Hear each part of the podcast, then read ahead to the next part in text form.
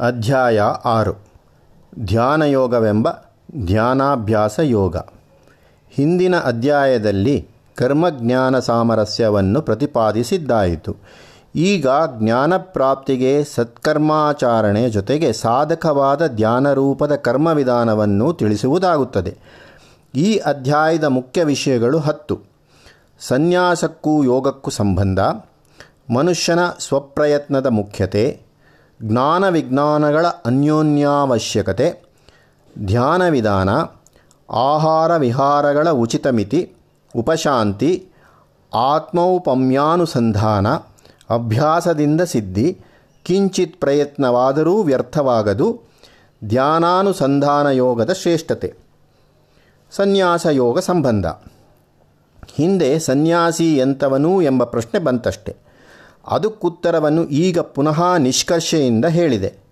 ಅನಾಶ್ರಿತ ಕರ್ಮಫಲಂ ಕಾರ್ಯಂ ಕರ್ಮ ಕರೋತಿ ಯಹ ಸಾ ಸನ್ಯಾಚಿ ಯೋಗಿ ಚ, ನಾ ನಿರಗ್ನಿರ್ನ ಚಾಕ್ರಿಯ. ಸನ್ಯಾಸಿ ಯಾರೆಂದರೆ ಯಜ್ಞಹೋಮಗಳನ್ನು ದಾನ ಧರ್ಮಗಳನ್ನು ಬಿಟ್ಟವನಲ್ಲ. ಯಾರು ಮಾಡಬೇಕಾಗಿರುವ ಕರ್ತವ್ಯ ಕರ್ಮಗಳನ್ನು ಸ್ವಪ್ರಯೋಜನ ಚಿಂತೆಯಿಲ್ಲದೆ ಮಾಡುತ್ತಾನೋ ಅವನೇ ಸನ್ಯಾಸಿ, ಅವನೇ ಯೋಗಿ. ಗೀತೆಯ ಮಹಾವಾಕ್ಯಗಳಲ್ಲಿ ಇದೊಂದು ಅತಿ ಮುಖ್ಯವಾದದ್ದು. ಯೋಗವೆಂದರೆ ಇಲ್ಲಿ ಕರ್ಮಯೋಗವಾದರೂ ಆಗಬಹುದು, ಜ್ಞಾನಯೋಗವಾದರೂ ಆಗಬಹುದು, ಸನ್ಯಾಸವೂ ಯೋಗವೂ ಎರಡು ಪರಿಣಾಮದಲ್ಲಿ ಬೆರೆತಿರತಕ್ಕವೇ ಹೊರತು ಅನ್ಯೋನ್ಯ ಬಾಧಕಗಳಲ್ಲ. ಸನ್ಯಾಸ, ಸಾಂಖ್ಯ, ಜ್ಞಾನ ಈ ಮೂರೂ ಗೀತೆಯಲ್ಲಿ ಪರ್ಯಾಯ ಪದಗಳು. ಹಾಗೆಯೇ ಧರ್ಮ, ನಿಯತ, ಕರ್ಮ, ಕರ್ತವ್ಯ ಇವು ಮೂರು ಪರ್ಯಾಯ ಪದಗಳಾಗಿ ಬಳಸಲ್ಪಟ್ಟಿವೆ. ಕರ್ಮಾಚರಣೆಯು ಜ್ಞಾನ ಪ್ರಯತ್ನಕ್ಕೆ ಪೂರ್ವಭಾವಿಯಾಗಿರಬೇಕಾದ ಚಿತ್ತಶುದ್ಧಿಗೆ ಕಾರಣವಾಗುತ್ತದೆ. ಚಿತ್ತಶುದ್ಧಿ ಇಲ್ಲದೆ ಜ್ಞಾನಪ್ರಾಪ್ತಿ ಸಾಧ್ಯವಿಲ್ಲ. ಜ್ಞಾನ ಪ್ರಯತ್ನ ಸಫಲವಾಗುವುದಕ್ಕೆ ಚಿತ್ತ ಸಮಾಧಾನ ಬೇಕು.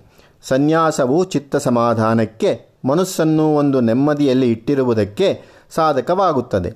ಹೀಗೆ ಕರ್ಮವೂ ಸನ್ಯಾಸವೂ ಎರಡೂ ಜ್ಞಾನಯೋಗದಲ್ಲಿ ಒಂದಾಗುತ್ತವೆ. ಅವೆರಡೂ ಪರಸ್ಪರ ಪರಿಪೂರಕಗಳು. ಇದನ್ನು ಸ್ಪಷ್ಟಪಡಿಸುತ್ತಾನೆ ಭಗವಂತ. ಆರು ಋಕ್ಷೋರ್ ಮುನೇರ್ಯೋಗಂ ಕರ್ಮಕಾರಣ ಮುಚ್ಚತೆ ಯೋಗಾರೂಢಸ್ಯ ತಸ್ಯೈವ ಶಮಃ ಕಾರಣ ಮುಚ್ಚತೆ ಯೋಗಾಭ್ಯಾಸದ ಪ್ರಾರಂಭಕ್ಕೆ ಮುಂಚೆ ಅದಕ್ಕೆ ಬೇಕಾದ ಯೋಗ್ಯತಾ ಸಿದ್ಧತೆಯು ಕರ್ಮದಿಂದ ಬರುತ್ತದೆ. ಪ್ರಾರಂಭವಾದ ಬಳಿಕ ಯೋಗ ಸಾಂಗವಾಗುವುದು ಶಮದಿಂದ. ಮೊದಲು ವಿಹಿತ ಕರ್ಮ, ಬಳಿಕ ಕರ್ಮಫಲತ್ಯಾಗ ಅದು ನಿರಂತರಾಭ್ಯಾಸ ಅದರಿಂದ ರಾಗದ್ವೇಷಾದಿಗಳ ಶಮನ. ಹಾಗೆ ಚಿತ್ತ ಸಮಾಧಾನ, ಅದರಿಂದ ಸಂಪೂರ್ಣ ಆತ್ಮಸಂದರ್ಶನ. ಯಂ ಸನ್ಯಾಸಮಿತಿ ಪ್ರಾಹುರ್ ಯೋಗಂ ತಂ ವಿದ್ಧಿ ಪಾಂಡವ, ನ್ಯಾಹ್ಯ ಸಂನ್ಯಸ್ತಲೋ ಸಂಕಲ್ಪೋ ಯೋಗೀ ಭವತಿ ಕಶ್ಚನ. ಯೋಗಕ್ಕೆ ಮೊದಲು ಬೇಕಾದ ಸಿದ್ಧತೆ ಸಂಕಲ್ಪವರ್ಜನೆ. ಸಂಕಲ್ಪವೆಂದರೆ ಆಶೆ, ಮನೋರಥ, ಇದಾಗಬೇಕು, ಅದಾಗಬೇಕು, ಹೀಗಾಗಬೇಕು, ಹಾಗಾಗಕೂಡದು ಎಂಬಿ ತೆರೆದ ಫಲಚಿಂತೆಗಳೇ ಸಂಕಲ್ಪ. ಸ್ವಪ್ರಯೋಜನ ಸಂಕಲ್ಪವಿಲ್ಲದಿರುವುದೇ ಸನ್ಯಾಸ. ಸ್ವಾರ್ಥ ಸಂಕಲ್ಪ ವರ್ಜನೆ ಒಂದು ಪ್ರಶ್ನೆ ಏಳುತ್ತದೆ. ದೇಶೋದ್ಧಾರವೇ ಮೊದಲಾದ ನಾನಾ ಸಂಕಲ್ಪಗಳು ಇರಬೇಕಾದವಲ್ಲವೋ? ಸಂಕಲ್ಪ ಎಂದರೆ ಪ್ಲ್ಯಾನಿಂಗ್ ಪ್ಲ್ಯಾನ್ ಮಾಡುವುದು. ಈ ಪ್ಲ್ಯಾನಿಂಗ್ ಯೋಜನಾಲೋಚನೆ ಇಲ್ಲದೆ ಹೋದರೆ ಲೋಕಪ್ರಗತಿ ಸಾಧ್ಯವೇ? ಈ ರೀತಿಯಾಗಿ ಪ್ರಶ್ನೆಗಳು ಬರಬಹುದು. ಸಂಕಲ್ಪವು ಪೌರುಷದ ಲಕ್ಷಣ. ಪೌರುಷ ಬಿಟ್ಟು ಬಿಡಬೇಕಾದದ್ದು? ಪೌರುಷಂ ಋಷು ಮನುಷ್ಯರಲ್ಲಿ ನಾನು ಪೌರುಷ ರೂಪವಾಗಿದ್ದೇನೆ ಎಂದು ಭಗವಂತನೇ ಹೇಳಿದ್ದಾನಲ್ಲವೇ? ಪೌರುಷ ಇರಬೇಕೆಂಬುದು ರಾಮಾಯಣ ಮಹಾಭಾರತಗಳಲ್ಲಿ ಯಥೇಷ್ಟವಾಗಿ ಹೇಳಿದ್ದಾರೆ. ಸಂಕಲ್ಪವಿಲ್ಲದೆ ಪೌರುಷ ಸಾಧ್ಯವಿಲ್ಲ. ಇದಕ್ಕೆ ಉತ್ತರ ಹೀಗೆ. ಮೊದಲನೆಯದಾಗಿ, ಇಲ್ಲಿ ಬಿಡಬೇಕೆನ್ನುವುದು ಲೋಕಹಿತ ಸಂಕಲ್ಪವನ್ನಲ್ಲ, ಸ್ವಾರ್ಥ ಸಂಕಲ್ಪವನ್ನು. ಲಾಭ, ಭೋಗ, ಕೀರ್ತಿ ಇತ್ಯಾದಿ ಅಹಂ ಪ್ರಯುಕ್ತವಾದ ಸಂಕಲ್ಪಗಳನ್ನು ಬಿಡಬೇಕು. ಭಗವತ್ ಪ್ರೀತ್ಯರ್ಥಗಳಾದ ಸಂಕಲ್ಪಗಳಿಂದ ಬಾಧೆಯಾಗದು. ಎರಡನೆಯದಾಗಿ, ಸ್ವಾರ್ಥ ಸಂಕಲ್ಪವನ್ನು ನಿಷೇಧ ಮಾಡಿರುವುದು ಸನ್ಯಾಸಿಗೆ, ಆತ್ಮಜ್ಞಾನಕಾಂಕ್ಷಿಗೆ ಎಲ್ಲರಿಗೂ ಅಲ್ಲ. ಯಾರಿಗೆ ಪ್ರಪಂಚದ ಭೋಗಭಾಗ್ಯಗಳು ನಿಸ್ಸಾರವೆನಿಸಿವೆಯೋ ಅಂಥವನಿಗೆ ಸನ್ಯಾಸ. ಯಾರ ಮನಸ್ಸು ನೈಜವಾಗಿ ಪ್ರಪಂಚಕ್ಕೆ ಅಂಟುಕೊಂಡಿದೆಯೋ ಅವರಿಂದ ಸಂಕಲ್ಪವರ್ಜನೆ ಬೇಕಾಗಿಲ್ಲ. ಚತುರ್ವಿಧ ಫಲಪುರುಷಾರ್ಥ ಸಿದ್ಧ್ಯರ್ಥಂ ಎಂದೇ ಅವರ ಸಂಕಲ್ಪ. ಸ್ವಾರ್ಥ ಸಂಕಲ್ಪ ಕೂಡ ಧರ್ಮಸಮ್ಮತವಾಗಿರಬಹುದು. ಅಗ್ನಿಷ್ಟೋಮ ಅಶ್ವಮೇಧಾದಿ ಕರ್ಮಗಳೆಲ್ಲ ಇಂತಹವೇ ತಾನೇ.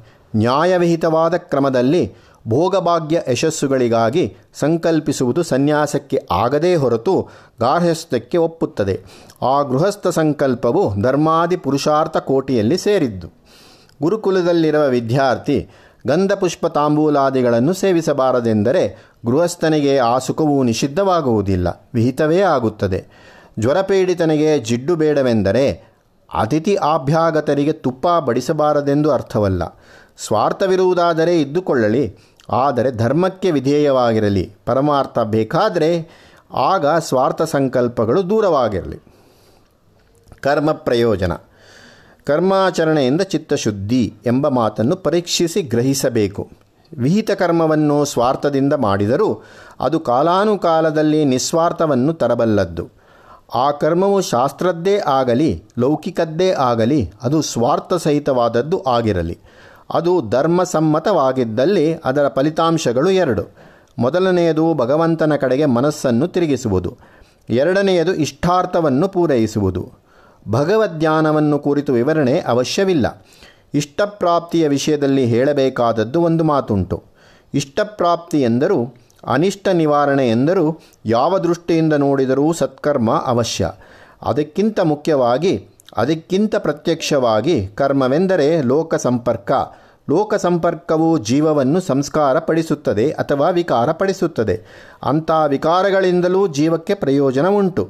ಕರ್ಮಗಳು ಅಕರ್ಮಗಳು, ಆತುರಗಳು ಅವಿವೇಕಗಳು, ಲಾಭಗಳು ನಷ್ಟಗಳು, ಮೋಹಗಳು ದ್ವೇಷಗಳು, ಮತ್ಸರಗಳು ಹಠಗಳು ವಿಯೋಗಗಳು, ರೋಗಗಳು, ದುಃಖಗಳು ಈ ಬಗೆ ಬಗೆಯ ಅನುಭವಗಳು ಜೀವವನ್ನು ಕಲಕಿ ಕುಲುಕಿಸಿ, ಅಲೆದಾಡಿಸಿ ಕಡೆಗೆ ಪ್ರಪಂಚದ ಬೆಲೆ ಇಷ್ಟು ಮಟ್ಟಿಗೆ, ಭೋಗಗಳ ಪಾಡು ಹೀಗೆ, ಮನುಷ್ಯ ಶಕ್ತಿಯ ವ್ಯಾಪನೆ ಇಲ್ಲಿಯವರಿಗೆ ಎಂಬ ಪರಿಮಿತಿಯ ಅರಿವನ್ನು ತಂದೊದಗಿಸುತ್ತವೆ. ಭರ್ತೃಹರಿಯ ಮಾತು ತಮಗೆಲ್ಲ ಜ್ಞಾಪಕದಲ್ಲಿರಬಹುದು. ಮಾತಾರ್ಮೇದಿನಿ ತಾತ ಮಾರುತಾಸಕೆ ತೇಜಸ್ಸು ಬಂದೋ ಜಲ. ಭ್ರಾತುರ್ವ್ಯೋಮನಿಬದ್ಧ ಏವ ಭವತಾಂ ಅಂತ್ಯ ಪ್ರಣಮಾಂಜಲಿ ಯುಷ್ಮುತ್ಸಂಗವಶೋಪಜಾತ ಸುಕೃತ ಸ್ಪಾರೇ ಸ್ಫುರನ್ನಿ ನಿರ್ಮಲ ಜ್ಞಾನಾಪಾಸ್ತ ಸಮಸ್ತ ಮೋಹ ಮಹಿಮಾ ಲೀಯೇ ಪರಬ್ರಹ್ಮಣೆ ಭರ್ತೃಹರಿಗೆ ಅವಸಾನ ಕಾಲ ಬಂದಿತೆಂದು ತೋರುತ್ತದೆ। ಆಗ ಕೈಮುಗಿದು ಹೇಳುತ್ತಾನೆ, ಓ ಭೂಮಿತಾಯಿ ತಂದೆಯಾದ ಓ ವಾಯುವೇ, ಸ್ನೇಹಿತನಾದ ಅಗ್ನಿಯೇ ಬಂಧುಪ್ರಾಯವಾದ ಜಲವೇ, ಸೋದರನೋಪಾದಿಯಲ್ಲಿ ಸಂರಕ್ಷಣೆ ಮಾಡುವ ಆಕಾಶವೇ, ನಿಮಗೆಲ್ಲ ಇಗೋ, ಇದು ಕಡೆಯ ನಮಸ್ಕಾರ. ಏಕೆ? ನಿಮ್ಮೆಲ್ಲರ ಸಹವಾಸದಿಂದ ನನಗೆ ಪುಣ್ಯ ಬಂತು. ಆ ಪುಣ್ಯದಿಂದ ವಿಸ್ತಾರವೂ ಪ್ರಕಾಶಮಾನವೂ ಆದ ನಿರ್ಮಲ ತತ್ವಜ್ಞಾನ ನನಗೆ ಲಭಿಸಿತು. ಲೋಕ ಸಂಪರ್ಕವಾಗುತ್ತಾಗುತ್ತಾ ಭ್ರಾಂತಿಗಳು, ಮೋಹಗಳು ಎಲ್ಲ ಬಿಟ್ಟು ಹೋಗುತ್ತವೆ. ಲೋಕ ಸಂಪರ್ಕದಿಂದ ಪದಾರ್ಥಗಳ ಬೆಲೆ ಇಷ್ಟೇ ಎಂಬ ಜ್ಞಾನ ಬರುತ್ತದೆ. ಹೀಗೆ ನಮ್ಮ ವ್ಯಾಮೋಹಗಳೆಲ್ಲ ಒಂದೊಂದಾಗಿ ಕಳಿಸುತ್ತದೆ ಇದು ಲೋಕಾನುಭವದಿಂದ ನಮಗಾಗುವ ಪರಮ ಪ್ರಯೋಜನ. ನಮ್ಮ ಜೀವಕ್ಕಾಗಬೇಕಾದ ಸಂಸ್ಕಾರದ ಒಂದಾನೊಂದು ರೂಪ ಲೋಕ ಸಂಪರ್ಕ ಷೋಡಶ ಸಂಸ್ಕಾರಗಳಿಂದಾಗತಕ್ಕ ಚಿತ್ತಶುದ್ಧಿಗಿಂತ ಉತ್ತಮವಾದ ಚಿತ್ತಶುದ್ಧಿಯು ಭ್ರಾಂತಿ ನಿವಾರಣೆಯು ಪ್ರಪಂಚ ಸಂಪರ್ಕದಿಂದ ಆಗುತ್ತದೆ. ಈ ಕಾರಣದಿಂದ ಕರ್ಮ ಬಹಳ ಮುಖ್ಯವಾದ ಸಾಧನವಾಗುತ್ತದೆ. ಮನುಷ್ಯ ಎಂದರೆ ಕರ್ಮ. ಹೀಗೆ ಸ್ವಾರ್ಥಕರ್ಮ ಫಲಭೋಜನದಿಂದಲೇ ಸ್ವಾರ್ಥಕ್ಕೆ ಮಿತಿಯನ್ನು ಕಾಣುವಂತಾಗುತ್ತದೆ. ದುಃಖಾನುಭವ ಹೇಗೋ ಸುಖಾನುಭವ ಕೂಡ ಹಾಗೆಯೇ ಜೀವಕ್ಕೆ ಒಂದು ಅವಶ್ಯ ಸಂಸ್ಕಾರ. ಆದದ್ದರಿಂದ ಆಕಾಂಕ್ಷೆ ಇಟ್ಟುಕೊಂಡು ಮಾಡಿದ ಪುಣ್ಯಕರ್ಮವು ಜೀವವನ್ನು ಪರಿಪಕ್ವಪಡಿಸುತ್ತದೆ. ದೇವತಾ ಸ್ಮರಣೆ ಮತ್ತು ನೂತನ ಜೀವ ಸಂಸ್ಕಾರ ಇವೆರಡೂ ಸತ್ಕರ್ಮದ ಶುಭ ಫಲಗಳು. ಇಂಥ ಫಲಗಳನ್ನು ಅನುಭವಿಸಿ ಜೀವ ಮೆಟ್ಟಲು ಮೆಟ್ಟಲಾಗಿ ಜನ್ಮ ಜನ್ಮಾಂತರಗಳ ದ್ವಾರ ಉತ್ತಮ ಗತಿಗೆ ಅನೇಕ ಜನ್ಮ ಸಂಸಿದ್ಧಿ ತಥೋಯಾತಿ ಪರಾಂ ಗತಿಂ. ಒಂದೇ ಹಾರಿನಿಂದ ಹಾರಲಾಗದು. ಮೆಟ್ಟಲು ಮೆಟ್ಟಲಾಗಿ ಹತ್ತಬೇಕು. ಸನ್ಯಾಸ ಸುಲಭವಲ್ಲ. ಸ್ವಾರ್ಥತ್ಯಾಗ ಸುಲಭವಲ್ಲ. ಸಂಕಲ್ಪವರ್ಜನೆ ಸುಲಭವಲ್ಲ. ವಿಹಿತವಾದ ಕರ್ಮಾಚರಣೆ ಆ ಮೂಲಕ ಲಭ್ಯವಾದ ಲೋಕಾನುಭವ, ಇದರಿಂದಲೇ ಪರಮಾರ್ಥಾನುಭವ ಯೋಗ್ಯತೆ ಬರತಕ್ಕದ್ದು. ಹೀಗೆ ಶ್ರೌತಸ್ಮಾರ್ಥ ಕರ್ಮಗಳ ಮಾತ್ರವೇ ಅಲ್ಲ ಎಲ್ಲ ಲೌಕಿಕ ಕರ್ಮಗಳು, ಎಲ್ಲ ಜೀವಿತ ವ್ಯಾಪಾರಗಳು, ಎಲ್ಲ ಸ್ನೇಹ ಬಾಂಧವ್ಯಗಳು, ಎಲ್ಲ ಋಣದಾನ ದಾನಗಳು ಜೀವಕ್ಕೆ ಸಂಸ್ಕಾರ ಕಾರ್ಯಗಳು. ಆದುದರಿಂದ ಕರ್ಮವೇ ಜೀವನ ಎಂದು ಹೇಳಬೇಕಾಗಬಹುದು. ಅಥ ಖಿಲುಂ ಕ್ರತುಮಯ ಪುರುಷ, ಪುರುಷೋ ವಾವಯಜ್ಞ ಕೃತೋಸ್ಮರ ಕೃತಜ್ಞಂ ಸ್ಮರ, ಇತ್ಯಾದಿ ಉಪನಿಷದ್ವಾಕ್ಯಗಳ ಅಭಿಪ್ರಾಯವೂ ಇದೆ. ಕರ್ಮವೇ ಜೀವ, ಜೀವಕ್ಕೆ ಆಧ್ಯಾತ್ಮ ಶಿಕ್ಷಣವು ಕರ್ಮದಿಂದ. ಕರ್ಮಾಧಿಕಾರಿ ಯಾರು ಪ್ರತಿಯೊಬ್ಬ ಮನುಷ್ಯ ವ್ಯಕ್ತಿಗೂ ತನ್ನ ಶಕ್ತಿ ಸಾಮರ್ಥ್ಯಗಳಿಗೆ ತಕ್ಕಂತೆ, ತನ್ನ ಸಂದರ್ಭಕ್ಕೆ ತಕ್ಕಂತೆ ಕರ್ಮ ವಿವೇಕ ಮಾಡಿಕೊಳ್ಳುವಷ್ಟರ ಸ್ವಾತಂತ್ರ್ಯ ಇದ್ದೇ ಇರುತ್ತದೆ. ಉದ್ದರೇದಾತ್ಮಾನಾತ್ಮಾನಂ ನಾತ್ಮಾನಮವಸಾಸ ಅಸಾದಯತ್ ಆತ್ಮೈವ ಹ್ಯಾತ್ಮನೋ ಬಂಧು ಆತ್ಮೈವ ರಿಪುರಾತ್ಮನಃ. ಮೇಲೆ ಹೇಳಿದ ಸ್ವಾತಂತ್ರ್ಯ ಮನುಷ್ಯನಿಗಿಲ್ಲದೆ ಹೋಗಿದ್ದಿದ್ದರೆ ಈ ವಾಕ್ಯ ಸಾರ್ಥಕವಾಗುತ್ತಿರಲಿಲ್ಲ. ಆತ್ಮೋದ್ಧಾರ ಮಾಡಿಕೊಳ್ಳುವ ಸ್ವಾತಂತ್ರ್ಯ, ಅದಕ್ಕೆ ಬೇಕಾದ ಕರ್ಮಾಕರ್ಮ ವಿವೇಕ ಮಾಡುವ ಸ್ವಾತಂತ್ರ್ಯ ಮನುಷ್ಯ ಜೀವಕ್ಕುಂಟು. ಮನುಷ್ಯನ ಈ ಹೊತ್ತಿನ ಸ್ಥಿತಿ ಹೇಗಾಯಿತು? ಹಿಂದೆ ಮಾಡಿಕೊಂಡಿದ್ದರಿಂದ ಆಯಿತು. ಕರ್ಮದಿಂದ ತಾನು, ತನ್ನ ಪ್ರಾಚೀನದಿಂದ ತಾನು, ತನ್ನ ಪ್ರಾಚೀನದಿಂದ ತಾನು ಎಂಬುದರಲ್ಲಿಯೇ ತನ್ನಿಂದಲೇ ತನ್ನ ಭವಿಷ್ಯ ಎಂಬ ನಿಶ್ಚಯ ಅಡಗಿದೆ. ಈ ಹೊತ್ತು ಕರ್ಮಾಕರ್ಮ ವಿವೇಕ ಮಾಡಿ ವಿಹಿತ ಕರ್ಮ ಮಾಡಿದರೆ ನಾಳೆ ಅವನ ಪರಿಸ್ಥಿತಿ ಉತ್ತಮದಾಗುತ್ತದೆ. ಪಾಶ್ಚಾತ್ಯರ ಕಲ್ಪನೆಯಲ್ಲಿ ಕರ್ಮ ಎಂದರೆ ಅದೃಷ್ಟ. ಒಂದು ವಿಧದ ಪೂರ್ವ ನಿಶ್ಚಿತವಾದ ಫೇಟಲಿಸಮ್ ಇನ್ನು ನಾವು ಮಾಡಬಹುದಾದದ್ದು ಏನೂ ಇಲ್ಲ ಎಂಬ ಭಾವನೆ ಬಂದುಬಿಟ್ಟಿದೆ. ಇದು ವೇದಾಂತ ಶಾಸ್ತ್ರದ ಒಂದು ಲೋಪ ಎಂದು ಅವರು ಹೇಳುತ್ತಾರೆ. ಅದು ಲೋಪವಲ್ಲ, ಗುಣ ಎನ್ನುತ್ತೇವೆ ನಾವು. ಈ ಹೊತ್ತಿಗೆ ಯಾರು ಅಧಿಕಾರಿ? ನೀನೇ. ಎಂದರೆ ನಿನ್ನೆ ನೀನು ಮಾಡಿದ್ದೆ. ನಾಳೆಗೆ ಯಾರು ಅಧಿಕಾರಿ? ನೀನೇ. ಎಂದರೆ ಈ ಹೊತ್ತು ನೀನು ಮಾಡುವುದೇ. ನಿನ್ನೆಯೂ ಈ ಹೊತ್ತಿಗೆ ಅಧಿಕಾರಿಯಾಗಿದ್ದ ಮೇಲೆ ಈ ಹೊತ್ತು ನಾಳೆಗೆ ಅಧಿಕಾರಿಯಾಗುತ್ತದೆ. ಹೀಗೆ ಭೂತ ವರ್ತಮಾನ ಭವಿಷ್ಯತ್ ಕಾಲಗಳು ಅನಸ್ಯೂತಗಳಾಗಿ ಅಖಂಡವಾಗಿರುತ್ತದೆ. ಆದುದರಿಂದ ಈ ಹೊತ್ತು ಮಾಡತಕ್ಕದ್ದನ್ನು ಸರಿಯಾಗಿ ಮಾಡು. ಇದೇ ಉದ್ದೇದಾದಾತ್ಮನಾತ್ಮಾನಾಂ ವಾಕ್ಯದ ಅಂತರ್ಭಾವ. ಮನುಷ್ಯನು ಭವಿಷ್ಯಾಧಿಕಾರಿ. ಇದು ಈ ಅಧ್ಯಾಯದ ಮುಖ್ಯ ತಾತ್ಪರ್ಯ. ಹಾಗಾದರೆ ಒಂದು ಹಾರು ಹಾರಿ ಭವಿಷ್ಯವನ್ನು ಕೈಗೆ ತೆಗೆದುಕೊಳ್ಳಬಹುದಲ್ಲ? ಅದು ಆಗುವುದಿಲ್ಲ. ಏಕೆ? ಏಕೆಂದರೆ ಭೂತಕಾಲದ ಭಾರ ಜೀವದ ಮೇಲೆ ಹೇರಿಕೊಂಡಿದೆ. ಆ ಭಾರವನ್ನು ಮೊದಲು ಕರಗಿಸಬೇಕು. ಭವಿಷ್ಯ ಅನಂತವಾದದ್ದು. ಭೂತಕಾಲ ಹೇಗೆ ಅನಾದಿಯಾದದ್ದೋ ಹಾಗೆಯೇ ಭವಿಷ್ಯತ್ತು ಅನಂತವಾದದ್ದು. ನೀವು ಬಯಸುವ ಭವಿಷ್ಯ ಎಂದೋ ಒಂದು ದಿವಸ ನಿಮಗೆ ಸಾಧ್ಯವಾಗುತ್ತದೆ.